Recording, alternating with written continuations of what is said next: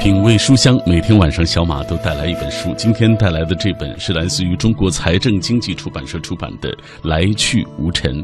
我们今天请到两位朋友来跟大家分享这书里的故事，一位是这本书的作者宁新路，还有一位是来自中国财政经济出版社的崔代元老师。但是崔老师今天来不是来做他的。京味儿、京范儿、京味儿十足等等这样的啊，因为崔老师对于北京的饮食和民俗文化都非常的有研究。今天他是代表中国财政经济出版社来为我们推荐他们出版社出版的这本书，叫做《来去无尘》。这样，我们先请进宁新路老师啊，这本书的作者，跟大家讲一讲他最初写这本书的一个缘由。写这本书啊，是二零一一年，在这个之前呢，我觉得我对比吴老的精神所深深的感动。他把两套房子捐了，而且一生只有三万块钱的存款。那个时候呢，我觉得我的精神非常困惑，很迷茫。我感到我在某些方面吧，对未来、对自己的人生，包括精神都有一点迷茫，不知道该怎么去往前面走。那么我老的这段故事啊，我就觉得很奇妙，我想了解。经过一了解，非常震撼，它能够拯救我的心灵。写这本书的核心，我的目的就想拯救我的心灵，拯救我的灵魂。呃，刚刚宁新路老师已经介绍了这本书的主人公是共和国历史上的一位财政部长，他叫吴波。如今这个出版市场每年出几十万种图书啊，但是大量的书都是跟风书啊，都是所谓追热点的书。但是这次中国财政经济出版社再版了，因为它是二零一三年出版之后，这一次啊，就今年二零一六年又进行了再版，所以我们马上要请出财政经济出版社的崔代元老师。崔老师，刚才我说了，现在这个出版市场出跟风书、出热点书比较盛行，因为您也是一个写作者，您心里最清楚。这两年好像卖的好的和这个本身文字的内容没什么太大关联啊，它都是一些跟风的作品。但是财政经济出版社还是在这样的情况下出版了这本书，您给大家讲一讲为什么？嗯，我觉得您说的很对，出版市场呢从来啊都是追着这种时尚热潮的，这本书其实也是，因为现在。最重要的风就是反腐倡廉之风。嗯，那么这本书所提倡的正是这种反腐倡廉的精神。那么吴波先生呢，是中华人民共和国第五任财政部长。他生前呢，生活呢非常的简朴，而且呢，当时就立下遗嘱啊，他把自己的部里分给他的两套房子捐了出来，包括子女呢，写了遗嘱，一点啊不让占他的便宜。这些个呢都是有文字可查的，嗯，我觉得这个恰恰提倡了现在的这种反腐倡廉之风。现在不是讲八项规定吗？我觉得八项规定反腐倡廉就是最大的热点，就是最大的风。来去无尘讲述了共和国第五任财政部长吴波的传奇故事。吴波年轻时追寻革命，投奔延安。建国初期，为新税制实施做出卓越功绩。税制风波和文革中，面对丢官和生活危险，不说假话，主动揽过。几个儿子不留身边，支持到艰苦地方安家落户，坚守平民意识，不占公家一分便宜，不收礼，不接受宴请，成习惯。吴波留下遗嘱。让后人把分配给他的两套住房交还国家。《来去无尘》这本书将吴波朴实而光辉的一生娓娓道来，多侧面、多角度展现了他的人格境界和大公无私、鞠躬尽瘁的高尚情操。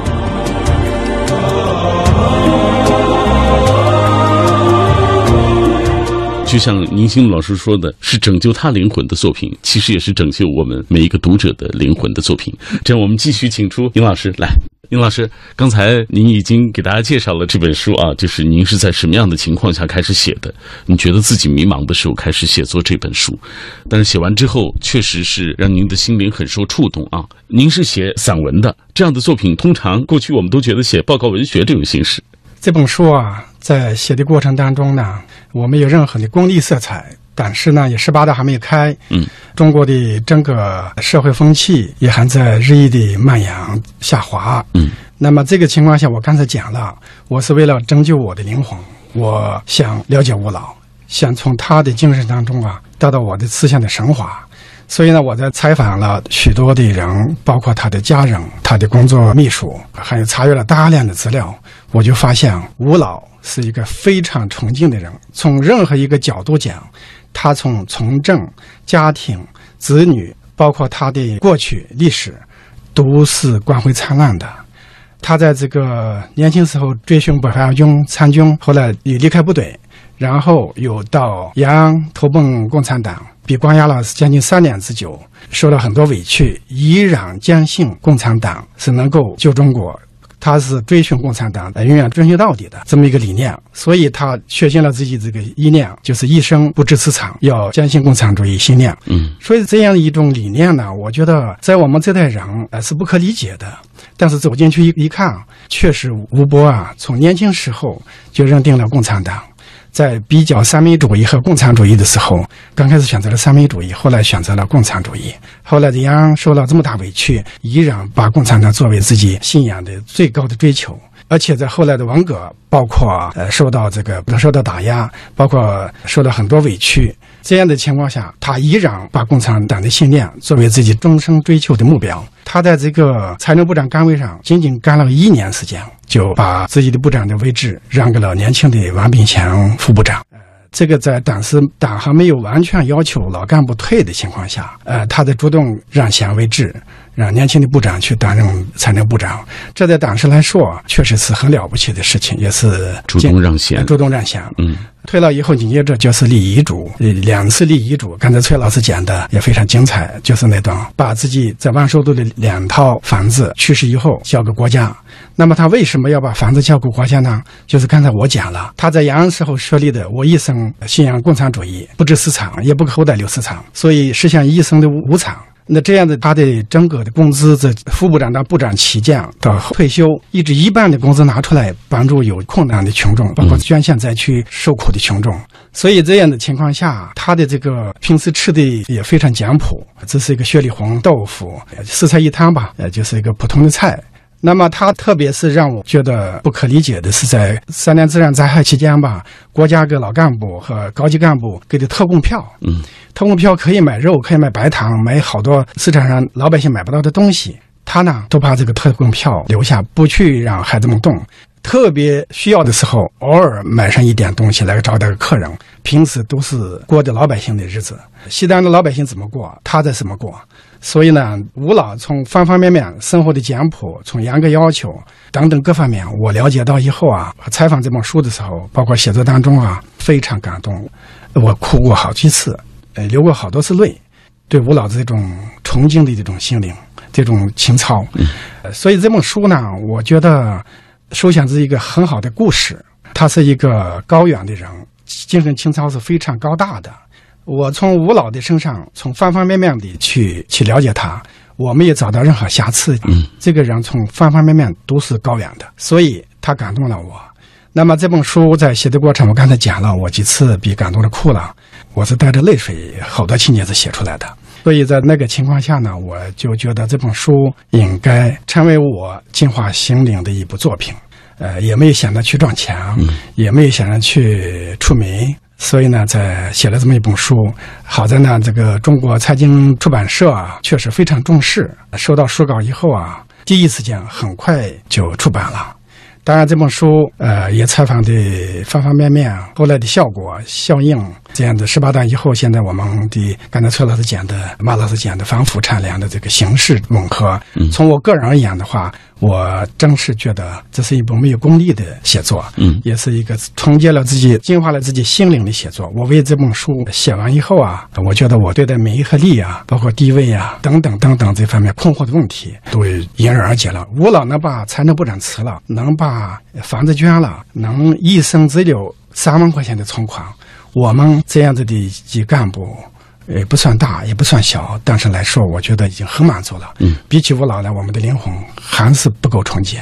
所以我在对照他的时候，我觉得这本书永远也是我精神的一个丰碑。嗯，这是我的真正的一种收获吧。嗯，好。生活不喜欢奢华，更不接受浪费，能减的尽量减，能省的尽量省，这是吴老的习惯。这些习惯已经不是简单的节俭，简直就是清苦。而且清苦的地步，用苦行僧来形容再确切不过了。他坚守清苦，他对自己的苛刻，过苦行僧生活，与他作为财政部部长的身份，与他的工资收入是那么不协调，也让人产生许多不解。吴老是从小养成的简朴生活改不过来，还是穷怕了呢？都不是。吴波坚守清苦的后面是超凡脱俗的思想，恰恰是做一个真切的人的体现。他做真切的人，就是做生活无奢无华的人。孙老师，刚才我们听到宁兴老师已经介绍他写作这本书的过程当中，尤其他在不断的采访吴老身边的一些工作人员过程当中，包括他家人过程当中，内心受到一次一次的震撼。呃，其实你知道这两年就是因为出现了各种各样的情况，社会在不断的前进，呃，然后也出现了很多的这个贪腐的官员的形象，有一些老百姓对共产党员的形象有一点动摇了。你看现在这样的一本书啊出现的这个吴老的这个形象，你觉得对于大家是怎样的？一种引导或者是震撼，我觉得这个时期哈，我们中国财政经济出版传媒集团能够出这本书啊，是恰逢其时啊。为什么呢？首先呢，刚才您讲的这个啊，因为现在呢，社会上呢有这样那样的说法啊，这个我们都感同身受，就不多谈了。我在这儿呢，想谈这么一个问题，可能一般人没有注意到哈，财政哎，提到这个词儿呢，一般老百姓觉得自己很遥远。其实呢，财政跟我们每个人的生活息息相关。那么你要问一个一般的听众什么是财政呢？他可能会想到的是一些制度、规章制度啊，会计制度是这个。那这就是我们所说的财政文化，它的制度文化。其实呢，财政不光是这些，财政文化还包括精神文化。什么叫精神文化呢？就是说。从事财政工作的这些人，他的内涵是什么？他的追求是什么？他的信仰是什么？这个问题一般人呢可能看不到。嗯，那么这么说呢，可能不太好理解。通俗的讲吧，财政的钱就是老百姓的钱，就是大伙儿的钱。嗯，那么大伙儿呢就关心，那大伙儿的钱到底怎么花呀？大伙儿的钱谁在管着呀？是一些什么样的人在管着这些钱呢？是不是我们都在想这些事儿？那么吴老呢给咱们大家呢树立了一个榜样，就你看咱们。财政的人就是这样的人，那么管理财政工作的干部啊，财政部的部长就是这样的部长。那么呢，他能够一生简朴，能够到最后呢，把自己的全部所得呀全捐献出来，作为一个真正的共产党员。嗯，我觉得呢，这个恰恰是把财政文化的深层、财政文化的精神层面的东西向大众所传播，能够让大众呢了解到哦，你看我们的钱是被这样的人管着。那么您多踏实啊！啊，包括说你对国家来讲，同时也是这样的啊。你看，呃，对于国家层面来讲呢，国家把钱给什么呢？给财政工作，哎，给财政系统的人来管理。那么让什么样的人来管理呢？整个财政系统是一个什么样的风气呢？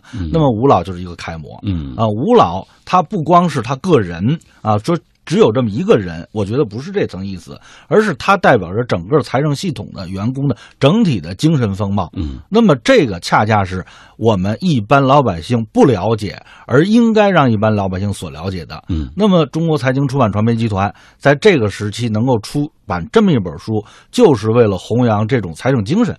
财政文化，我觉得这才是它的本质。嗯，而且社会时代无论怎么发展，它都是需要有有一种精神做激励、做引导的。对，嗯，您就像咱们宁勋禄老师写的这本书哈，同时呢，其实还有一个作品，就是以这本书为蓝本哈，发表在《光明日报》上的一篇文章啊，一位财政部长，呃，和他的两份遗嘱。嗯，那么这个文章发表以后呢，引起了轰动，包括习近平总书记都亲自批示过。嗯，所以就证明呢，呃，这个。选题是非常成功的，而且呢，不光是说咱们各级领导很重视，而且恰恰证明老百姓、咱们普通的读者也很感兴趣，也很重视。嗯，好，呃，下半时段回来，我们会继续请出宁新路老师和崔代元老师啊，来为我们继续的介绍这本书《来去无尘》。有时候人与人之间会因为经历、背景、阅历。不同的文化等等而产生误解甚至冲突，心怀善意，努力化解。如果化解不了的，就避而远之就行了。专注于那些好的、向上的、积极的、真心关怀自己的，而不是相反的那些。读书也是这样吧？读书，我们应该读那些给自己正向能量的一些作品。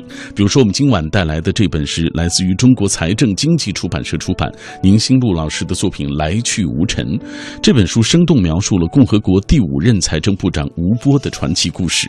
这本书出版之后，也是在社会上引起了巨大的反响。那以此作为基础撰写的长篇叙事散文《一位财政部长的两份遗嘱》，也得到中央领导同志的高度重视和重要批示。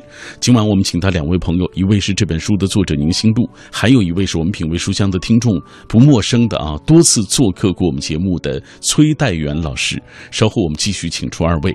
那《来去无尘》这本书是将吴波同志朴实而光辉的一生娓娓道来，从多个侧面、多个角度展现他的人格境界和大公无私、鞠躬尽瘁的高尚情操，读来让人很受感动。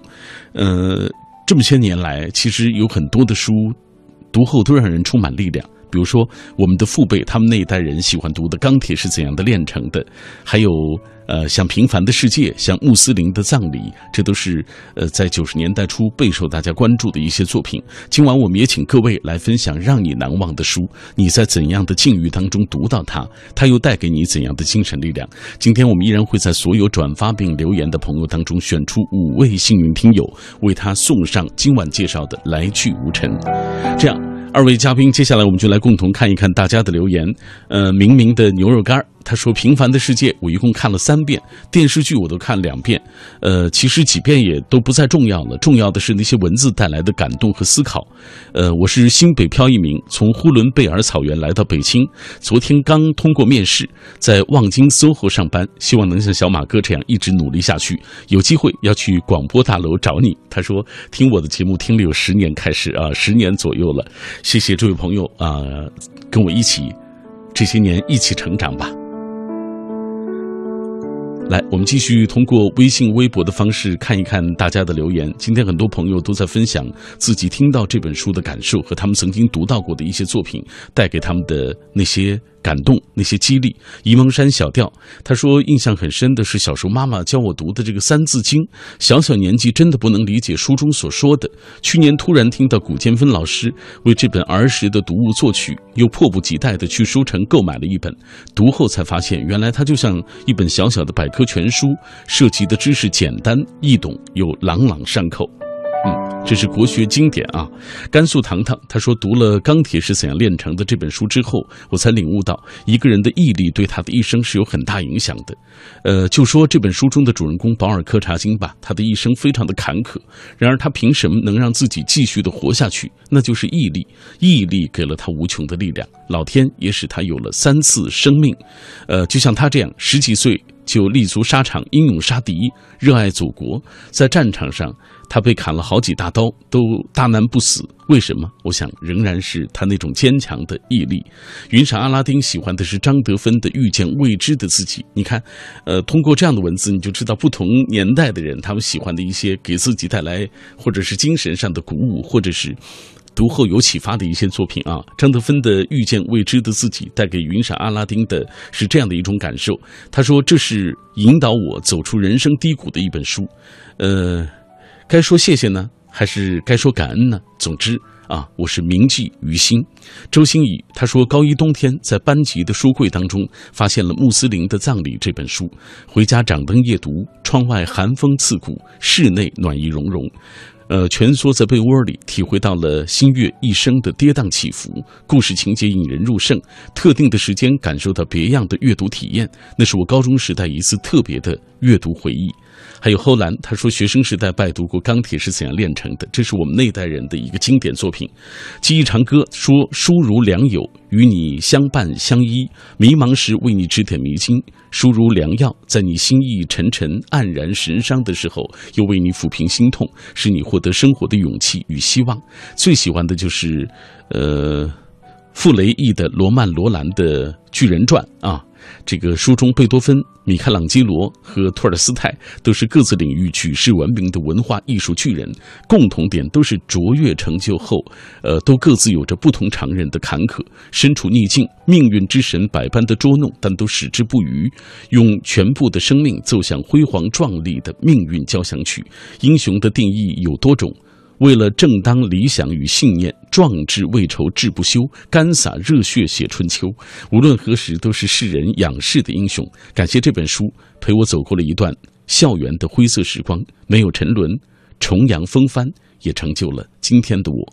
枫叶百合说：“其实，呃，这个如果在我所读的书中。”呃，说一本深深触动我的，那就是美国海伦·海勒的海伦·凯勒的《假如给我三天光明》。作者遭遇不幸，也曾彷徨自弃，但是，嗯，得遇贵人，重燃人生希望之火。不仅自己与病魔抗争，还用我呃白点热。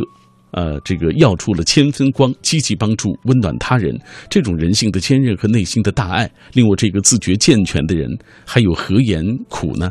他说：“其实身残并不可怕。”心智残了，即使健全，那也是一个废人。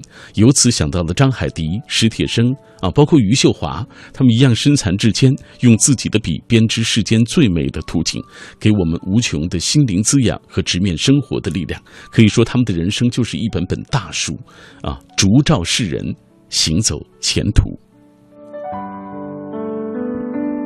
风信子的花语阿姨，看一看他们那个年代。她说：“想必很多人都看过电影《战火中的青》啊，这个故事是小说《踏平东海万顷浪》的片段。”呃，野火春风、斗古城、红旗谱、红颜，这些都至今记忆犹新。现在还保存着一本《欧阳海之歌》，虽然那个年代的印记很深吧，但是这个作品一直都是我非常喜欢的。还有来自外太空的橘子，这是显然的一个九零后。他说看村上春树的没有色彩的多奇作和他的巡礼之年，第一次。有被救赎的感觉，因为书中的主人公沉闷又有点阴郁的性格，让我正视到自己性格中的缺陷，并且接受它，就像一棵大树长出的枝叶一样，是天生的，而性格里难以改变的部分也是如此。这本书，呃，这个启发我与不完美的地方相互和解吧。还有朋友提到了《平凡的世界》，而我们看小兔子，他总结了，他说：“读经典好书，因为它带给我们的不仅是知识，更是力量。每个人都有属于他的闪光点，被无数人的闪光点凝聚，就是你前进的方向和动力。”接下来，我们继续请出宁新路老师和崔太元老师来为大家介绍《来去无尘》。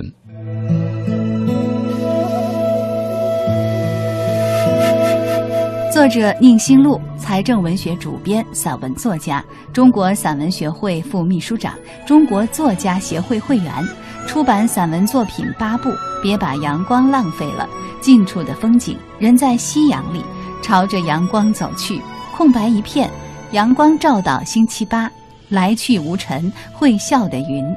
获中国散文冰心奖、孙犁散文奖大赛一等奖、中国报人散文十佳奖等数十项文学作品奖。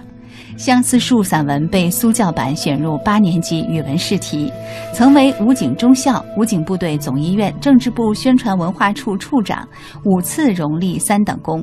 二零零一年转业到财政部，在中国财经报社总编室、新闻部等任职。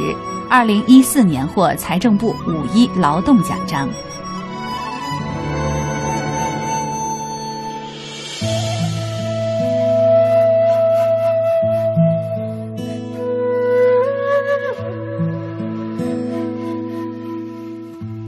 感谢各位继续收听今晚的品味书香节目，我是小马。今天晚上带来的这本书来自于中国财政经济出版社出版的长篇散文《来去无尘》。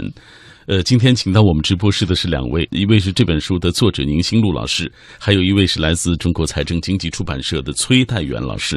宁老师，上半时段您给我们介绍了您采访包括写作这本书的感受啊。这本书的名字叫做《来去无尘》。哎，我觉得听了你们二位的介绍之后，好像慢慢的对这个名字更清晰了。因为吴老从一开始树立这样一种。灵魂无尘的思想，远大的一种目标吧，在有一种高远的崇敬的内心里。那么他从离世到他一生清清凉凉、干干净净，人嘛，赤条条的来，赤条条的去，干干净净的来，干干净净的去。吴老呢，确实从某种角度讲，他是确实干干净净的来，这一辈子是干干净净的走，没有贪腐，也，没有背叛自己的信仰，对自己的初衷就是习总书记讲的初心吧。当初确立的初心，他从没有改变。哪怕是在文革、在延安时候，在后来的好多委屈的场合，他都没有改变自己的初心。我就是个共产主义战士，我是一个确立了以共产主义信仰的人。所以我的这个书名呢，悟出了他的这个整个的内心的追求吧。来去无常四个字，嗯，我觉得能够比较准确和深刻的反映他的情怀。嗯，你给我们讲几个小故事吧，就是您在采访吴老身边的工作人员，或者是他的亲戚儿女之后，您看到的、听到的一些故事。呃，吴老的儿子啊，他的四个儿子，包括他的后来的老伴这个迪丽的孩子，他的四个儿子独臂，除了这个小儿子吴威利考到这个清华大学，留到北京。其他的都是在外地，呃，都是在外地。他的大儿子吴本宁非常让人敬佩的一位兄长吧。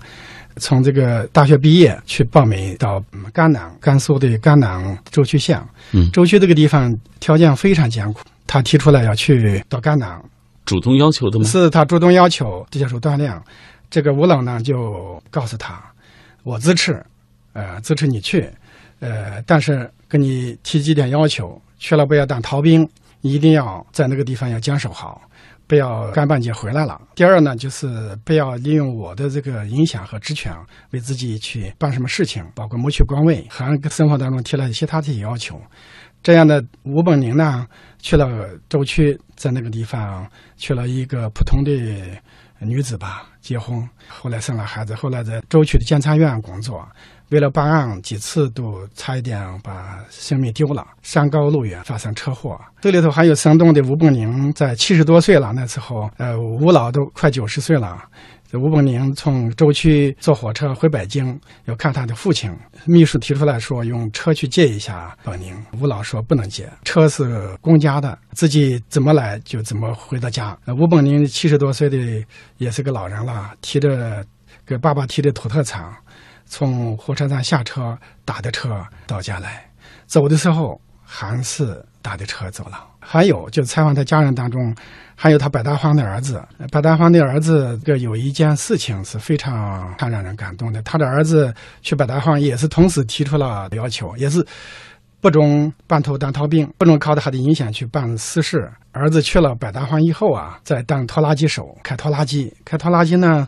他本身也是大学毕业，正好是中学要呃招老师，他呢就报名当了老师，呃，这是靠他自己本事考上的。在这个期间，考上老师以后啊，呃，这个学校和北大荒的领导决定把他派到给香港去进修。这个儿子到北京来，正好看他爸，说我要去学习去了。吴老一听是怎么回事，说组织上派他去进修。呃，吴老一听。呃，这个事肯定是有与他这个身份影响有关系的。他给百大荒的领导打电话，说不能让他去。那么多的普通家庭的出生的，你们应该让他们去，就是没有去成。他的儿子还哭了一场。所以在这个百大荒那么多年啊，吴老也给百大荒的领导写过信，不要。搞特殊化给我儿子，他的儿子呢也是一步一步的靠自己的成长吧，当了个老师。包括他的吴威利小儿子在北大毕业，考到北京的一个某一个工厂。后来以后，财政部要成立这个国资局，因为他是学经济的，财政部有人来推荐，想让他能到财政部的国资局来工作。吴波呢拒绝了，坚决不同意，所以他的儿子就没有进城财政部，而且。让我非常感动的还有就是，吴老在财政部当部长，后来退休以后，对他的子女有一条贴的规定，不准进财政部的门。这经过我了解吧，在这个吴波当部长和退休以后，呃，包括他去世，他的儿子没有一个儿子进过财政部的大门，而是只只仅仅经过一次，这是去年的时候，他的儿子吴威利。因为习总书记的一位财政部长两份遗嘱的制签字批示啊，引起了呃很大的反响。那么这样，呃，中央电视台还有人民日报其他的同志要采访，还有中央广播电台的记者要求呃见一下吴老的儿子。那么这个时候，应财政部办公厅的邀请，吴伟立第一次走进了财政部的大楼。这都是细节，嗯，呃，所以也发生出来一个一位部长啊，对子女的要求，子女对父亲的尊重，恪守到是多么严格的程度。崔老师听了以后，您什么感觉？说实话啊，呃，我听过一些呃领导干部千方百计的以权谋私，为自己的子女。但是你看吴老。他让自己的孩子，他的孩子主动报名去甘肃、去北大荒，那都是最艰苦的地方，毋庸置疑了。他坚决要求这个孩子不能沾自己的光啊，完全要靠他们自己的个人奋斗、个人努力啊，甚至有了你看好的这个进修的机会，他是甚至都不让儿子去。这些听上去好像对于我们今天的很多年轻人来说，觉得挺遥远的。我觉得非常真实。啊，对我来说一点不陌生。为什么呢？因为我的父亲六十年代初就到财政部工作，他一直就是这么对待我的。所以直到他过世，我没有沾过他一点光。这是老的财政人就是这么一种传统。宁老师，刚才崔代元老师也提到过，呃，然后您也提到过，就是我记得在《光明日报》上发的这篇啊，就是一位财政部长的两份遗嘱。这个两份遗嘱，您给大家讲一讲，他到底写了些什么？呃，这一篇是。七千多字的一篇散文，在《来去无常》这本书啊，已经出版以后这两年，正好吴老呢，呃，去世十周年。二零一五年二月份他就去世十周年了。元月份的时候，我就想这位老人啊，呃，非常让我感动，实际也是拯救了我们许多人的心灵的一位老人。所以我想十周年纪念他一下，在春节放假的七八天时间吧，重新思考了这个吴老的这故事。我呢又写了这么一篇七八千字的散文，也是带着深情的一种崇敬吧，浓缩了他的整个一生当中最闪光的几个片段，很多东西都不可能写进去，只是一笔带过，浓缩了写了这么一篇文章。呃，但是发给《关媒日报》的著名作家，也是文化版的韩小慧老师，他呢。看了以后啊，让我做了一些修改，呃，我呢也做了一些调整和修改。这样的篇文章呢，他们发给《光明日报》的领导，很快就在二月六号的《光明日报》整个用正版的篇幅啊刊登了。刊登以后，呃，影响是非常大的，受到了总书记高度重视和重要批示，这是我所没有想到的。当然，吴老的司机呢，这些领导人啊。呃，很早都听说过，但真正写在报纸上这么多呢，我想他们可能系统的读也是，呃，第一次这么去详细了解吴老的这个精神事迹，所以呢，这个这篇文章呢，呃，后来以后成为中央广播电台也好，呃，各人民日报等等报纸宣传的一个契机吧，把吴老的事迹陆续的推出来，呃，也把《来去无成》这本书呢。也引起了大家的关注。这篇文章我觉得是有意义的，在吴老去世十周年的时候，能够去回眸他的一种风光光彩的一生吧。呃，写正能量的作品，我觉得是一个作家永恒的一个话题。那么，我们怎么去挖掘，把正能量的作品呈现给读者？应该有一个阳光灿烂的内心。一个作家就是要追寻时代最光辉的一面，感动人心的一面，去把它挖掘出来。呈现给我们读者，让我们读者去从中也享受到美好的一面、高远的一面、崇敬的一面。长篇纪实散文《来去无尘》生动描述了共和国第五任财政部长吴波的传奇故事。这本书出版后，在社会上产生巨大反响。以此为基础撰写的长篇叙事散文《一位财政部长的两份遗嘱》，得到了中央领导同志高度重视和重要批示。吴波是一个具有高尚精神境界的人，是一个散发着精神光芒的人。谁看到他的光芒，谁就会被他的光芒牢牢吸引；谁走进他的光芒，谁就会被他的光芒穿透内心；谁仰望他的光芒，谁就会被他的光芒牢牢牵引。走进这束光芒，你会感慨：人生如弃钱权名奴役，也可以像他那样活得宽阔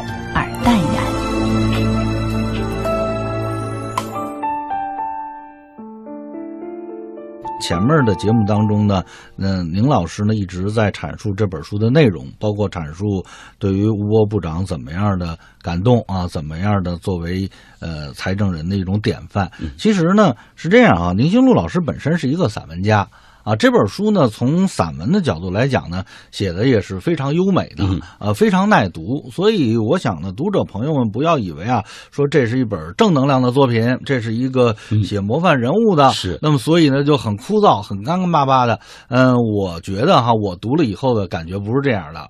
特别是您比如说，这里头有一篇讲到湖北沙洋干校的啊，我就是感同身受啊，写的有那种田园诗似的这种风光啊，我觉得写的很美啊，而且很好。您在学习吴老的这种精神的同时啊，还可以感受到这种优秀散文作品的魅力，我觉得这是一件挺好的事儿。嗯，好，你看，今天我们通过这。呃，几十分钟的时间为大家推荐了来自于中国财政经济出版社出版的宁兴路老师作品《来去无尘》啊。就像刚刚崔老师所说的，不仅仅是一部正能量作品，它更是一部非常优美的、非常高雅的一个散文的大作。希望电波那端的朋友能够喜欢，推荐给大家。